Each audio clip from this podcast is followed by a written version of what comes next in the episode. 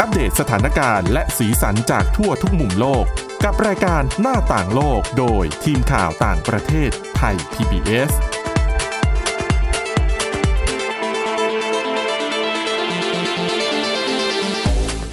สวัสดีค่ะคุณผู้ฟังนี่คือรายการหน้าต่างโลกนะคะ พวกเราก็จะกลับมาพบกับคุณผู้ฟังเป็นประจำนะคะ ตั้งแต่วันจันทร์ถึงวันศุกร์ไม่เว้นวันหยุดนักขัตฤกษ์ค่ะสำหรับวันนี้นะคะก็มีหลายเรื่องราวที่น่าสนใจนะคะสำหรับวันนี้ค่ะ พบกับคุณวินิษฐาจิตกรีนะคะ คุณจรุพรโอภาสรัฐและดิฉันสวรักษ์จากวิวัฒนาคุณค่ะ สวัสดีค่ะ สวัสดีค่ะ วันนี้ก็จะมีหลากหลายเรื่องราวน่าสนใจนะคะ ค่ะ อย่างเช่นเรื่องอย่างอ่าที่ประเทศเยอรมนนีค่ะ เนื่องจากว่าราคาน้ำมันตอนนี้แพงมาก ๆ เลยนะคะ ก็เลยทำให้มีคนมีไอเดียค่ะ ค่ะ หันมาใช้รถม้าแทนรถยนต์ เดี๋ยวคุณจารุพรจะมาเล่าให้ฟังนะคะ แต่ว่าเรื่องแรกค่ะ เราไปฟังเอ่อเรื่องของกระทรวงการคลังไต้หวันนะคะ เป็นเรื่องของคนโชคดี แต่ทำไมไม่รู้ถึงยังไม่ไปรับโชคที่ว่านั้น ก็คืออย่างนี้ค่ะ กระทรวงการคลังของไต้หวันค่ะเขาออกเรียกว่าอะไรออกเป็นแถลงการจริงจังเลยนะคะ ประกาศแจ้งให้ผู้ที่ถูก รางวัลนะคะ ไปขึ้นเงินเสียที อืม แต่ว่าอธิบาย ค่ะ ก่อน เงินรางวัลที่ว่าเนี้ยมันจะเรียกว่าอะไรดีอะคือว่าที่ไต้หวันเนี่ยนะคะ ถ้าคุณผู้ฟังเคยไปเที่ยวเนี่ย เวลาเราไปซื้อของตามห้างร้านต่างๆ ไม่ว่าจะเป็นมินิมาร์ทหรือว่าไปซื้อของอะไรก็แล้วแต่ แล้วแคชเชียร์เขาจะมีใบเสร็จเล็ก ๆ มาให้ อืม ในใบเสร็จนั้นมันจะมีเลข 8 หลัก ค่ะ นั่นแหละคือลอตเตอรี่ อ๋อ เขาจะจับรางวัลทุกๆสองเดือน แค่ไปซื้อของ ใช่ค่ะ ซื้อข ไม่ อง ต้อง อะไร ซื้อ ก็แล้ว ลอตเตอรี่ แต่ที่มีการออกใบเสร็จมาให้ ใบเสร็จนั้นเนี่ย เป็นเสมือนลอตเตอรี่ เออเลิศ นะคะ ค่ะ เดี๋ยวจะถามทั้งสองคนที่ร่วมรายการกับดิฉันเนี่ยให้คุณลองเดาว่าเหตุผลอะไรที่กระทรวงการคลังถึงออกลอตเตอรี่ในลักษณะนี้ ค่ะ เก็บคิดไปก่อนอย่าเพิ่งอย่าเพิ่งอย่าเพิ่งหรอก อ่า แต่ดิฉันจะเล่าให้ฟังว่า ปรากฏว่ามันมีคนถูกรางวัล แล้วรางวัลใหญ่เนี่ย คือ 10 ล้านดอลลาร์ไต้หวันนะคะ ก็ประมาณ 11 ล้าน6แสนบาท ถ้าถ้าเปลี่ยนเป็นเงินบาทนะคะ ค่ะ ปรากฏว่า งวดรางวัลของเดือนมกราคมและกุมภาพันธ์ที่ผ่านมาค่ะ เขาบอกว่ามีคนถูกรางวัลใหญ่นะคะ 11 ล้านเนี่ย มีอยู่ 3 คน อืม ป่านนี้ยังไม่ไปขึ้นเงินเลย ทางการเขาก็เลยประกาศออกมานะคะ แล้วก็มีการแบบระบุตัวเลขให้ด้วยนะ ว่าไอ้เลขที่ถูกลอตเตอรี่เนี่ยคือเลขอะไรก็ไล่ไปนะคะ แล้วก็รางวัล11 ล้านเนี่ยมี 3 คนที่ไม่ไปขึ้นเงิน เลขที่ถูกรางวัลนะก็คือ 189 274 86 แล้ว นะคะ และให้ละเอียดกว่านั้นอีกนะว่า คนที่ไปซื้อของที่ห้าง MLD แล้วก็ซื้อของไปเป็นเงิน 76 ดอลลาร์ไต้หวันน่ะนะ โอ้โห คุณน่ะคือผู้ที่ถูกรางวัลนะ ค่ะ ให้ให้มาขึ้นเงินซะ ค่ะ นะคะ นอกจากนี้ค่ะ ก็ยังมีรางวัลใหญ่อีกเออประมาณ2ล้าน3แสนบาทอีก 12 รางวัล อืม ที่ไม่มีคนไปขึ้นเงินเช่นเดียวกัน แล้วก็บอกตัวเลขด้วย 820 509 76 ใครที่มีใบเสร็จแล้วมีเลขเหล่านี้อยู่ คุณคือผู้โชคดีจงไปขึ้นเงินซะนะคะ แล้วก็ให้ใส่รายละเอียดเขาคือเขารู้ไงว่า คนใบเสร็จที่มันถูกรางวัลน่ะ ซื้อของอะไรบ้าง ซื้อที่ไหนอะไรอย่างเงี้ยเขาก็พยายามใส่รายละเอียดให้ได้มากที่สุดนะคะ ก็สำหรับเงินรางวัลจากลอตเตอรี่ในใบเสร็จเนี่ย จับทุกๆ 2 เดือนนะคะ อืม แล้วก็ ค่ะ มูลค่าต่ำสุดเนี่ยประมาณ 200 กว่าบาทนิดๆนั่นคือมูลค่าถูกสุดนะ อืม อูน้อยกว่าเลขท้าย 2 ตัวบ้านเราอีก แต่ว่าก็ได้มาฟรีๆ ไม่ต้องเสียเงินซื้อลอตเตอรี่แต่แรกนี่ ก็เป็นผลพลอยได้นะคะ อ่า แล้วก็รางวัลใหญ่สุดก็เนี่ยก็คือประมาณ 11 ล้านบาท อ่ะ ทีนี้มาถึง คำถาม ค่ะ คุณสองคนคิดว่าอะไรคือเหตุผลที่กระทรวงการคลังของไต้หวันเนี่ย ใช้นโยบายแบบ ให้เลขในใบเสร็จน่ะ เป็นเลขลอตเตอรี่ อืม จริง ๆ ต้องบอกก่อนว่า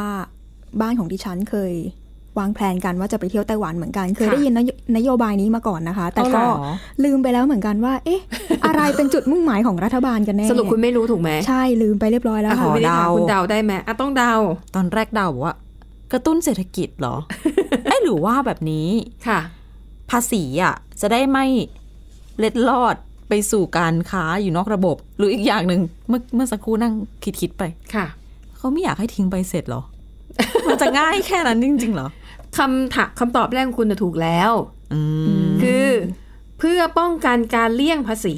ค่ะ นะคะ คือเวลาที่ลูกค้าเนี่ยไปซื้อของอะไรก็แล้วแต่บางคนอาจจะแบบรีบๆไง อย่างบางคนจะซื้อแบบอย่างดิฉันสมมติฉันรีบมากเลย แต่อยากซื้อน้ำแค่ขวดเดียว ซื้อเสร็จก็คือวิ่งออกจากร้านเลย ไม่รอ ค่ะ ใบเสร็จ อ่า อืม นั่นอาจจะเป็นช่องโหว่ที่ทำให้ผู้ประกอบการถือโอกาสเลี่ยงภาษี อุ้ยดิฉันเป็นบ่อยเลยอ่ะ ด้วยการไม่ไม่ด้วยการไม่ชี้แจงยอดขายที่แท้จริง เพราะว่า ค่ะ ไม่ได้ออกใบเสร็จไง อืม นะคะ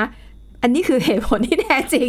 ที่กระทรวงการคลังของไต้หวันใช้นโยบายนี้ เพื่อให้ลูกค้าทุกคนเรียกร้องขอใบเสร็จจากคู่ขาย แบบเนี้ยคนที่ไต้หวันอ่ะ เวลาเขาเข้าร้านสะดวกซื้อเขาก็ไม่ทิ้งใบเสร็จกันนะสิ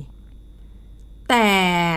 คือดิฉันน่ะเคยไปไต้หวันหลายรอบอยู่ช่วงหนึ่งนะคะที่ต้องไปทำงานที่นั่นเนี่ย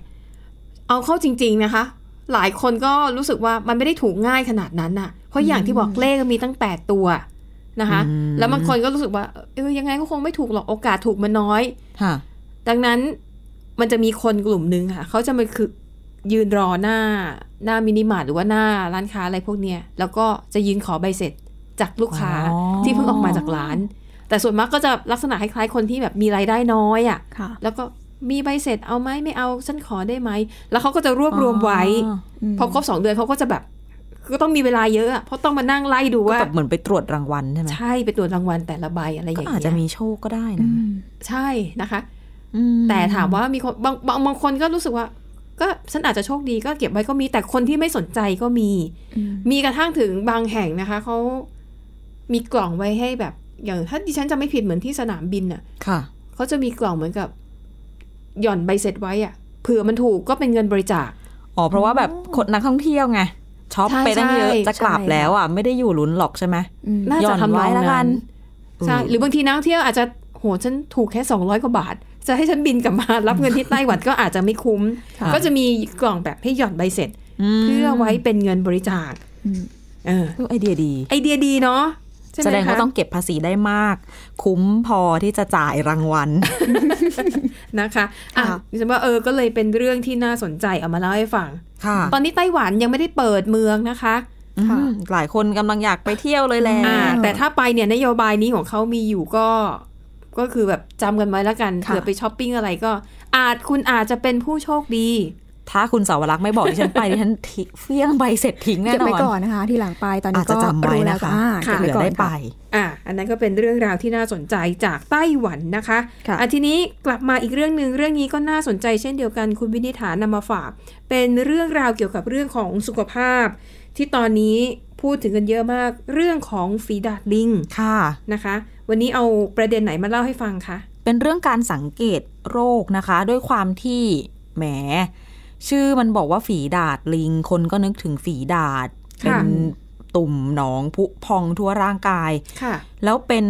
ไวรัสตระกูลแบบพ็อกซ์มีคำว่าพ็อกซ์ ค่ะ ฝีดาดคือ ตอน small pox ตอนนี้มี small pox chicken pox แล้วก็ monkey pox จริงๆมันมี cow pox ด้วยนะ อ๋อเหรอ ฝีดาดวัว อ๋อเหรอคะ แต่ว่าไม่ค่อยพบ small pox ก็คือฝีดาดธรรมดา คือไข้ทรพิษ chicken pox ก็คืออีสุกอีใส ถูกต้อง เอ่อ monkey pox ก็คือโรคที่แบบพูดถึงกันมากในตอนนี้ ฝีดาดลิง อ่าค่ะ แล้วทีนี้มันกำลังระบาด ก็เลยมีการจะเอาบทความนี้มาเล่าให้ฟังว่า ค่ะ ให้สังเกตตัวเอง แบบไหนกันนะผื่นแบบไหนผิวเราเป็นยังไง มันถึงจะเป็นฝีดาดลิงมันใช่ไม่ใช่นะคะ หลายคนแน่นอนช่วงนี้ พอร่างกายเริ่มยุบยุบยิบยิบยิ่งคนที่ไปในพื้นที่ที่อาจจะเจอการระบาดมาอย่างอาจจะแบบไปทำงานไปแอฟริกา ไปยุโรป ค่ะ ถ้าผิวตะครุขระสะดุดอะไรขึ้นมาเนี่ย กังวลแล้วนะ อืม แต่จริงๆ แล้วผู้เชี่ยวชาญก็ยังคงยืนยันว่าโรคนี้ไม่ได้ติดต่อกันง่าย ๆ อาการขั้นต้น นอกจากที่เราได้ยินกันมาอย่างที่ขายพวกการเป็นไข้นะคะ ค่ะ อ่อนเพลีย ไข้ขึ้นไม่สบายตัวเหมือน จะบอกว่าคล้ายโควิด -19 ก็ใช่ อีกอย่างหนึ่งที่สังเกตได้ก็คืออาการในผิวหนังเนี่ยแหละ ต่อมต่างๆ ในร่างกายเนี่ย เขาบอกว่าให้สังเกตดู อาจจะเริ่มบวมขึ้น เพราะว่าร่างกายเริ่มระดมภูมิคุ้มกันต่อต้าน ต้านทานการติดเชื้อ แล้วตามตัวก็จะเริ่มเกิดตุ่มและผื่น ค่ะ ผิวหนังเนี่ย จะเริ่มกลายเป็นสีแดงก่อน จากนั้นตุ่มนั้นนะมันจะค่อยๆ นูนขึ้น นูนเสร็จมันจะพัฒนาต่อไปเป็น มีหนอง คล้ายๆ หนองอยู่ข้างในเป็นแบบขาวๆอ่ะ ค่ะ แล้วตุ่มเนี้ยอย่าไปแกะไปเกานะคะ อยู่ไปสักพักมันจะค่อยๆ แห้งตกสะเก็ดแล้วก็สะเก็ดมันก็จะค่อยๆ ลอกออกไปเอง ซึ่งผู้เชี่ยวชาญจากองค์การอนามัยโลกก็ตั้งข้อสังเกตเอาไว้เลยว่า ฟังแบบนี้แล้วบางคน ถ้าเกิดมีลูกมีหลานเล็ก ๆ ไปโรงเรียนอนุบาลเนี่ยจะบอกว่าคุ้นทำไมมันฟังดูเหมือนอีสุกอีใสจังเลย อืมใช่ค่ะ อ่าและด้วยลักษณะแบบนี้แหละ ผู้เชี่ยวชาญจึงบอกว่ามันวินิจฉัยโรคด้วยตาเปล่า ได้ยากพอสมควร แต่ว่าลักษณะที่จะแตกต่างกันก็คือฝีดาดลิงเนี่ยจะเริ่มเกิดบนใบหน้าก่อน หรือเกิดในช่องปากก่อน แล้วค่อยกระจายไปแขนขา มือเท้าส่วนต่างๆของร่างกาย บางคนในบางกรณีนะคะ คนที่ติดเชื้อฝีดาดลิง มีผื่นขึ้นแถวๆอวัยวะเพศ อืม ก็เลยจะไม่รู้ตัวด้วยว่าเป็นกว่าจะรู้ตัว ก็สักพักหนึ่งแล้ว อืม แล้วยิ่งอ่ะเป็นกันหลายเชื้อชาติหลายภาษาเนาะ ค่ะ สีผิวต่างกันลักษณะผื่นก็ไม่เหมือนกันทำให้ทางสำนักงานความปลอดภัยทางสุขภาพของสหราชอาณาจักรเนี่ย ออกคำเตือนเหมือนกันว่า ถ้าเกิดรู้สึกว่าผิวหนังเนี่ย เปลี่ยนแปลงไป มีแผลผิดปกติ ให้ปรึกษาสายด่วนสุขภาพหรือว่าไปพบแพทย์ แต่ว่าถ้ามีผื่นขึ้นตามร่างกายก็คืออย่าเพิ่งตื่นตระหนกตกใจเกินเหตุนะคะ เพราะว่ามีความเป็นไปได้สูงเหมือนกันที่จะไม่ใช่ฝีดาดลิง แต่อาจจะเป็นโรคอื่น ๆ ที่พบได้ง่ายกว่า อืม ยกตัวอย่างให้ฟังพูดถึงไปแล้วอีสุกอีใส ค่ะ ปกติ เขาบอกว่าผื่นอีสุกอีใสจะคันมาก ถูกต้องนี่ไง อ่า ถึงบอกว่าห้ามแกะเกาเป็นไปไม่ได้ เพราะดิฉันน่ะจำได้ตอนเด็กๆเคยเป็นแล้วรู้สึกว่า มัน มัน คัน ต้อง มาก เกานะคะ คันแบบยุบยิบ จำไม่ได้แล้วอ่ะ ฉัจำ มันคันค่ะ แล้วมัน คั แล้วเราจะทนไม่ไหวแล้วเราจะเกา เพราะว่ามันคันมากนั่นแหละคือเหตุผลที่ทำให้หลายคนเป็นแผลจากอิสุกอิสัยตั้งแต่ตอนเด็ก ๆ เพราะว่ามันคันแล้วความที่เป็นเด็กอ่ะ ค่ะ ไม่โอ้โห เราก็จะไม่คิดอะไรเยอะพี่แต่ว่า เกาเป็น ขอ ลิง เกาให้หายคัน ใช่ค่ะ ซะหน่อยค่ะ เป็นไข้ด้วยไหม เอาตอนตอนดิฉันเป็นนะไม่ได้เป็นไข้ อืม อ่าเหมือนกัน แต่ ค่ะ คันแล้วก็ก็ยังไปโรงเรียนอะไรได้ตามปกตินะคะเพียงแต่ มีความเชื่อ ต้องต้องแบบเวลากินข้าวก็แยกกับเพื่อน อะไรอย่างเงี้ย อืม เออ ตกเป็นที่รังเกียจของเพื่อนชั่วคราว ไม่ไม่เพราะถ้าเราเป็นก็ต้องเป็นกันหลาย คน เพราะว่าเราก็ติด เพราะว่ามันระบาดไง เราก็ติดจากในห้องเพื่อนๆนั่นแหละ ถูกต้อง แล้วก็ ค่ะ พากลับไปหาพ่อหาแม่ที่บ้านด้วย พ่อแม่เป็นเป็นไปแล้ว อืม ส่วนมากมีความเชื่อ ส่วนมากคนเนี่ยเขาจะเป็นกันตอนเด็ก ว่าเป็น ไม่ค่ ค อย รั้งเดียวแล้วไม่เป็นอีกใช่ไหม ใช่ ใช่ค่ะ จริง ๆ คุณหมอบอกว่า เราเป็นได้มากกว่าหนึ่งครั้งในชีวิตนะ ๆ อืม โตมาแล้วเนี่ยอาจจะเป็นโรคนี้ได้อีก คือเชื้อไวรัสอาจจะซ่อนอยู่ในร่างกาย แล้วก็อาจจะโดนกระตุ้นให้กลับมาออกฤทธิ์อีกครั้งหนึ่งได้ จะเป็นโตมาเนี่ยจะเป็นตุ่ม เขาบอกว่าอาจจะคล้ายๆสิว อาจจะเจ็บมากก็เป็นได้ ค่ะ อันนั้นโรคหนึ่งที่คล้าย หรือพอเป็นตุ่มเป็นอะไรใสๆที่ผิวเอ้ยเป็นอะไรเกิดขึ้นเป็นฝีดาดลิงหรือเปล่า ไม่ใช่ อาจจะเป็นอีกโรคหนึ่งคือ โรคหิดซึ่งเกิดจากตัวไรไปวางไข่ในผิวหนัง ค่ะ คันเป็นผื่นแดงขึ้นมา แต่ว่าหิดจำได้ใช่ไหมตอนเด็กๆ เรียนโรงเรียนเขามีกระดานดำแล้วก็ช็อก ค่ะ แล้วครูก็จะขู่ว่าอย่าไปเล่นช็อกเดี๋ยวมือเป็นหิด อืมอืม อ่ะอันนั้นแหละเพราะว่าอะไรเพราะผื่นหิดอ่ะมันชอบขึ้นตามง่ามนิ้วอะไรก่อน แต่จริง ๆ ก็คือปรากฏได้ทั่วไปตามส่วนต่างๆของร่างกาย ค่ะ ผู้ป่วยอาจจะเห็นสังเกตเห็นเป็นจุด แล้วก็แนวเส้นแดง ๆ บนผิวหนัง อาการเนี่ยไม่ได้ร้ายแรงแต่ว่าติดต่อกันง่ายมาก ถ้าเป็นอะไรแบบนี้ก็รีบนะคะ จัดการรักษา ค่ะ หรือกรณีของแมลงสัตว์กัดต่อย ตัวเลือดมแมลงต่าง ค่ะ ๆ บางคนเตียงก็ไม่ได้ซักผ้าปู ไรฝงไรฝุ่น อืม คุณก็อาจจะตื่นเช้ามาพร้อมกับผื่นแดง ๆจ้ำๆได้ อืม อาจจะเจ็บหรือคันมากได้ ก็อย่าเพิ่งคิดว่าเป็นฝีดาดลิงนะคะ เช่นเดียวกันกับลมพิษผื่นแพ้ต่างๆ แต่อันเนี้ยดิฉันว่าชัด ค่ะ มันจะขึ้นเป็นปื้นเนี่ย มันจะไม่ได้เป็นจุดเป็นหนอง น่าจะรู้ตัวกันแหละว่า ไม่ใช่ฝีดาดลิง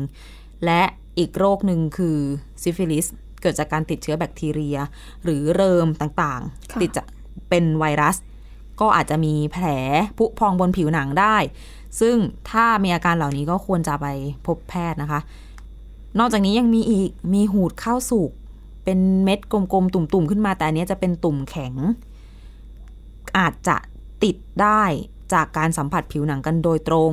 หรือสัมผัสวัตถุที่มีเชื้ออย่างเช่น ผ้าเช็ดตัวใช้ผ้าเช็ดตัวร่วมกันอย่างเงี้ย เป็นเวลานานแต่ว่าไม่ได้มีอันตรายทำให้รำคาญทำให้คันเท่านั้นนะคะ หรือมือเท้าปากเปื่อยเด็กๆเนี่ยถ้า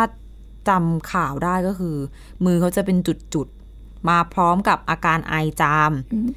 ติดจากไวรัส อาการคล้ายไข้หวัดใหญ่เหมือนกัน เกิดจากการสัมผัสเหมือนกันอย่างเช่นแบบ กินจับช้อนจับซ่อมอะไรร่วมกันในบ้าน ค่ะ แต่ว่าอาการที่ต่างกันคือจะมีแผลเปื่อยในปากด้วย ใช่ค่ะ แล้วก็อาการคล้ายไข้หวัดใหญ่ด้วย อันเนี้ยก็ไล่ให้ฟังกันว่า มีอะไรบ้างที่ คนที่อาจจะวิตกกังวลกับฝีดาดลิงในช่วงนี้อาจจะรู้สึกว่า อุ้ย มันมาถึงหรือยัง อืม ถึงมันอาจจะไม่ได้ ค่ะ ระบาดง่ายขนาดนั้นนะคะ ผู้เชี่ยวชาญย้ำกันมา ค่ะ ค่ะ อืม ก็สรุปถ้าพบอาการที่ต้องสงสัยแล้วก็รีบไปพบแพทย์เลยนะคะอ่ะละค่ะอ่ะไปต่อกันที่อีกเรื่องหนึ่งนะคะ น่าสนใจเช่นเดียวกันว่าด้วยเรื่องของเออเป็นเรื่องที่มีความเกี่ยวเนื่องกับราคาพลังงานโลกที่พุ่งสูงขึ้นทุกวันทุกวันนะคะ ค่ะ ทุกวันนี้ดิฉันเนี่ยนะเวลาสมัยก่อนเนี่ยสักปีปีที่แล้วอะ อืม เติมน้ำมันนี่ พอจอดรถบอกเด็กปั๊มเลย เต็มถัง อืม อืม ชิวๆเต็มถัง ค่ะ เดี๋ยวนี้ห้าร้อย หรือแปดร้อยหรือพันหนึ่งแล้วแต่ เออค่ะ เหตุผลเพราะอะไรรู้ไหม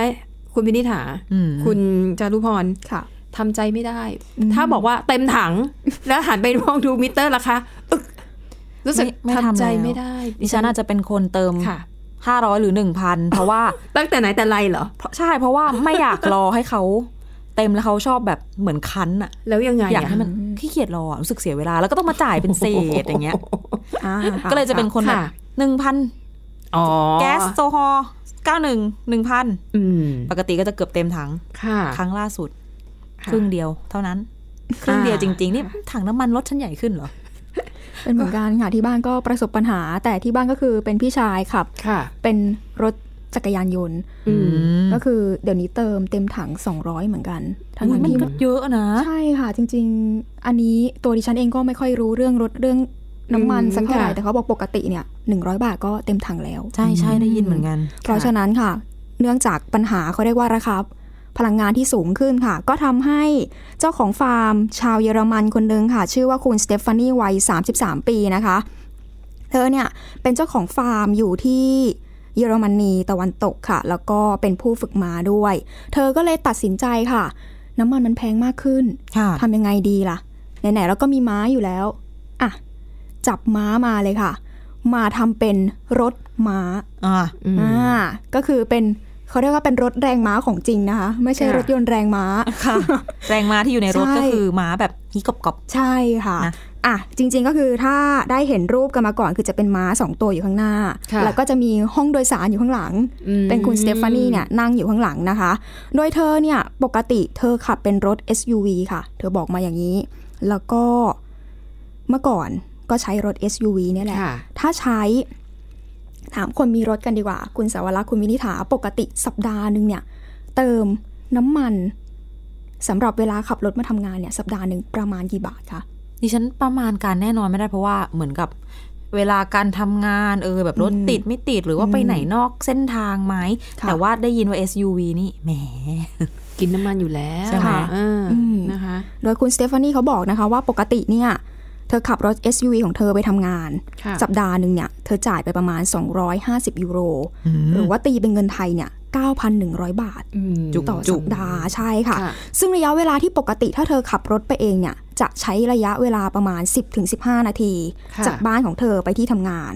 แต่พอเสร็จแล้วด้วยค่าค่าเชื้อเพลิงที่มันสูงขึ้น เธอแบกรับไม่ไหวค่ะ เธอก็เลยหันมาขับรถม้า แต่จาก 10-15 นาทีเนี่ย ค่ะ กลายเป็นชั่วโมง อืม แต่เธอก็บอกว่ามันก็ดีกว่า รู้สึกว่าราคาแบบนี้เนี่ย เธอสู้ต่อไปไม่ได้แล้ว เธอเนี่ยต้องประหยัดเงินสักหน่อย ค่ะ เธอก็เลยจับม้าที่เธอมีเนี่ยแหละค่ะมาทำเป็นรถม้าเออแต่เธอก็ก็บอกนะคะว่าเพื่อนร่วมทางบางคนก็ดูอาจจะไม่ค่อยพอใจเท่าไหร่เพราะว่าอาจจะทำให้เขาเรียกว่าไปขัดขวางเส้นทางการจราจรมากขึ้น หวัดเสียวเหมือนกันนะ อ่ารถข้างหลังก็อาจจะไม่พอใจนิดนึงที่ต้องมาติดรถม้าของเธอ แต่เธอก็บอกว่าแต่เวลาเธอขับไปไหนเนี่ย แน่นอนมีคนชื่นชอบอยู่แล้วคือกลุ่มเด็ก ค่ะ อ๋อ ๆเห็นปุ๊บก็จะ โอ้นี่มันม้าของจริงนี่นา ค่ะ อ่าและจากเส้นทางที่เคยบอกค่ะ 10ถึง15 นาทีก็ระยะทางประมาณ 6 กิโลเมตร จาก ค่ะ บ้านไปที่ทำงาน ค่ะ เออ อืมซึ่งเธอก็บอกว่าเอาจริง ๆ ก็คือวิธีนี้ของเธอเนี่ยก็ยอมรับนะคะว่าไม่ใช่ทุกคนที่จะสามารถทำเหมือนเธอได้เออแต่เธอก็บอกว่าแนะนำเจ้าของฟาร์มต่างๆ ว่า ถ้าเกิดว่ามีม้าอยู่เนี่ย มันก็ช่วยลดต้นทุนได้นะ เอาม้าของเราเนี่ยออกมา ออกมาโลดแล่นบ้างดีกว่า เหมือนให้ม้าได้ออกมาขยับแข้งขยับขาเหรอ ใช่ แต่ ค่ะ ว่า เอาม้าไปแล้วถึงที่ทำงานแล้วจะเอาม้าไว้ไหน จอดม้ายังไงเอ่ย ใช่ อืมอันนี้ แล้วแล้วม้าคือหนึ่งม้าคือมันอ่ะสมอย่างถ้าเป็นแบบอย่างในภาพยนตร์หนังคาวบอยอะไรอย่างเงี้ยเราเห็น สมัยก่อนมันก็จะมีที่พักม้าโดยเฉพาะ อ่า อ่ามีเป็นเป็นคานไม้ไว้ไว้ล่ามเชือกม้า มี อืม ฟางมีน้ำให้ เหมือนแบบเป็นคอกย่ ใช่ อม แต่โลกปัจจุบันน่ะ ถามว่าพอไปถึงที่ทำงานแล้วม้าจะไปไว้ไหนอ่ะ อืม ๆดิฉันว่าสนามหญ้าแถวนั้นนะเสร็จ น้องต้องไปกินหญ้าแน่นอน แล้วมูล มูลช้าง เอ้ยไม่ใช่หรออภัย ม้า มูล ค่ะ ม้า ไปทะเลาะกันกับเจ้าของส เออ ถาน ที่เขา ที่อี อึ กที อยู่ อืม และอย่าลืมว่าไอระยะทางหกกิโลเมตร ค่ะ ม้าอาจจะอึระหว่างทาง ว้าย โอ้ย แล้วยังไงเจ้าของต้องคอยลงมาเก็บไหมเพราะที่ยุโรปเนี่ยเขาจะจริงจังเรื่องของสุขอนามัยถูกไหม อืม เอาหมาเอาแมวไปเดินเล่นเจ้าของต้องเก็บอึนะคะ ค่ะ ค่ะ แล้วม้าเนี่ย อันนี้อันนี้เป็นสิ่งที่ดิฉันสงสัย ว่า เฮ้ยถ้าขี่ม้าไป มันก็จะมีมันก็จะมีปัญหาอื่นตามมาไง แล้วจะ อืม จัดการกับปัญหาเหล่านั้นยังไง เออมันต้องเกิดขึ้นนะ ใช่ไหม น้องต้องมีปล่อยบ้าง ขอบคุณสวรรค์บอก กลางทาง แต่จริงๆคุณสเตฟานีก็เหมือนไม่ได้ลงรายละเอียดตรงนั้นมา อืม อืมใช่ค่ะ อาจจะยังแบบเพิ่งทดลองอยู่ อ่ะก็เป็นไปได้ ไม่แน่จะได้เห็นข่าวอีกถ้าเกิดว่ามีคนแบบร้องเรียนขึ้นมา ว่าโอ้ยเอาม้ามาวิ่ง ใช่ แล้ว เออ ถ้าเกิดดึกอะทำยังไงอะมีไฟหน้ารถไหมอะ ไฟหน้าม้าเหรอ เออ ถูกไหม ได้เหรอ เขาขับรถตอนกลางคืน รถยนต์มีไฟ เขาอาจจะมีสปอตไลท์ก็ได้ แล้ว คุณ รถสวรร ม้า ค์ ถูกปะ ติดแบตเตอรี่ เออ ฉะนั้นน่ะ เหมือนกับแบบเป็น เป็นกิมมิค เป็นอะไรแบบเก๋ๆได้ แต่ อ่า ดิฉันว่า ค่ะ ถ้าจะแบบใช้งานจริงจัง อาจจะยากนิดนึงเนาะ เออ อาจจะไม่ ค่ะ ค่อย ไม่ค่อย สเตฟานีต้องไม่กลับบ้านดึกค่ะ ไม่งั้นเนี่ยเสี่ยงม้าจะถูกรถชนตอนกลางคืนด้วยนะคะ อ่าแต่พอมาใช้รถม้าก็ระยะเวลาประมาณ 1 ชั่วโมงแล้วนะคะจาก 10ถึง15 นาที ก็อาจจะต้อง แรงมานี่มันไม่เยอะเนาะ ไม่กี่ตัว 2 ตัวแรงม้า 2 ตัวนะคะ ก็จะอาจจะกินลมชมวิวอะได้อยู่ อ่า เอออ่ะค่ะ ค่ะ อ่ะแต่คุณจารุพรยังมีอีกเรื่องหนึ่งใช่ไหม ใช่ คะเป็นเรื่อง ค่ะ เก๋ๆเช่นเดียวกันในประเทศจีน ถู เป็น กต้ เรื่องอะไร ค่ะ เอ่ย เป็นเหมือนการดัดแปลงรถเช่นเดียวกันค่ะ แต่เป็น ค่ะ ธุรกิจรถบัสนำเที่ยวในประเทศจีนค่ะของที่เอ่อนครเฉิงตูค่ะ ค่ะ มณฑลเสฉวนทางตะวันตกเฉียงใต้ของจีน เป็นบริษัทรถนำเที่ยวนะคะ ที่เขาต้องบอกว่าพิษโควิด -19 เหมือนกัน ค่ะ ส่งผลให้อย่างที่เรารู้กันว่ามาตรการปิดเมืองของจีนเนี่ยค่อนข้างรุนแรงเหมือนกัน ไม่ว่าจะเป็นที่ไหนถ้าเกิดว่าเจอผู้ป่วยติดเชื้อขึ้นมาอ่ะพอจากผลกระทบของโควิด -19 ทำให้หลาย ๆ คนเนี่ยเก็บตัวอยู่แต่ในบ้านค่ะ ค่ะ คิดถึงเหลือเกินการออกไปเที่ยวข้างนอก ไปนั่งรับประทานอาหารข้างนอกพร้อมกับครอบครัวบ้าง อืม อ่ามีช่วงเวลาแสนสุข ตรงนั้นเนี่ยพอมันหายไป พอช่วงนี้ก็เรียกว่าคลายและเริ่มคลายมาตรการอ่ะธุรกิจนำเที่ยว อันนี้เขาเหมือนไม่ได้ระบุมานะคะ ต้องขออภัยด้วยค่ะ เขาก็เลยดัดแปลงค่ะว่าทำยังไงดีล่ะ จะฟื้นการท่องเที่ยวในเมืองขึ้นมา อืม รวมถึงกระตุ้นนักท่องเที่ยวให้รู้สึกว่าอยากออกมา อยากออกมาด้วย ค่ะ เขาก็เลยดัดแปลงค่ะ เป็นรถบัสที่เสิร์ฟ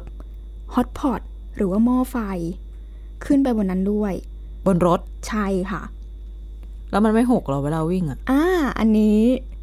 อันนี้มีผู้โดยสารรีวิวมาเหมือนกัน เขาบอกว่า เอาจริงต้องบอกก่อนว่าก่อนขึ้นรถนี่ก็คือ ต้องมีการตรวจวัดอุณหภูมิก่อน อืม แล้วก็ อืม ล้างมือด้วยแอลกอฮอล์ต่างๆ ปฏิบัติตามมาตรการอย่างครบถ้วนนะคะ ค่ะ พอขึ้นไปเสร็จก่อนจะออกรถเนี่ยจะเป็น